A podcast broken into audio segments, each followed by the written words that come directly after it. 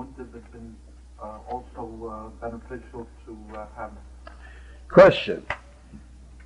Since the temptation for immorality is uncontrollable, would it have been better that it had been abolished? I have to say that it's not uncontrollable. The fact is, up till recently, and even now, most people are controlling it. The fact is, what's depicted in the newspapers or in the other media is not a picture of life. It's a perverted, crippled picture of what's in the minds of the writers.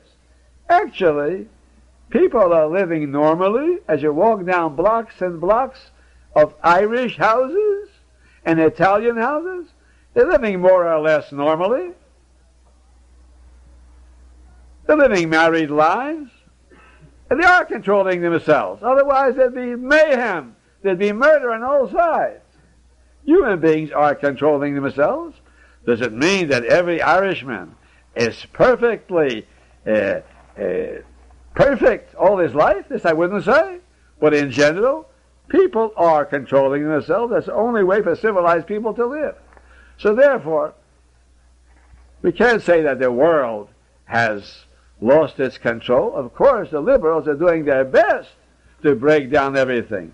But despite them, human nature abhors disorder. Human nature likes a certain amount of decency.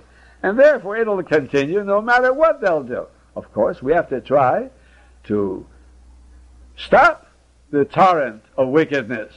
We have to attempt to abolish pornography and so on. But that doesn't mean that we're losing the fight, and we'll never lose that fight. It's in, inherent in human nature. There's no society that ever abolished morality entirely. Impossible. The Roman society, even the Greek society, even though they had certain perversions, but they had certain principles, and therefore, you have to know, a society that's going to break down all the restrictions is going to decay and fall apart. And if America won't stop this headlong flight into per- perversion, who knows what's going to happen? Let's hope that the Italians and the Irish will win out against the Jewish liberals. Jewish liberals are doing their best to ruin America. I say the Jewish liberals. The Jewish Orthodoxy should help a little bit more than they're doing. The Jewish Orthodoxy should identify with the American scene, and they should all join in in a fight against pornography, against the gays, against women's rights, which really means immorality. Women's rights means mixed dormitories in the colleges, mixed barracks, military barracks. And right now, military barracks are mixed today. The United States has yielded. Long before ERA was passed, the United States has mixed military barracks. And so it's up to us to speak up and write. We have to write to congressmen and protest constantly and not to vote for liberals. Don't vote for a liberal. Reagan is running now. There's one opportunity.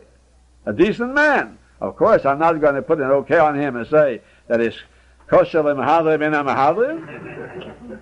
But as far as Goyish candidates go, everybody should work for Reagan. Forget about being a Democrat. Forget about your party affiliations. Forget about the private deals. Some institutions make private deals with the politicians, and they sell their votes or the votes of the Jews. Don't listen to them. Make it your business that the Jewish people should vote for Reagan as more conservative, more decent than the others, because we have to fight for decency. It's our big job today. Question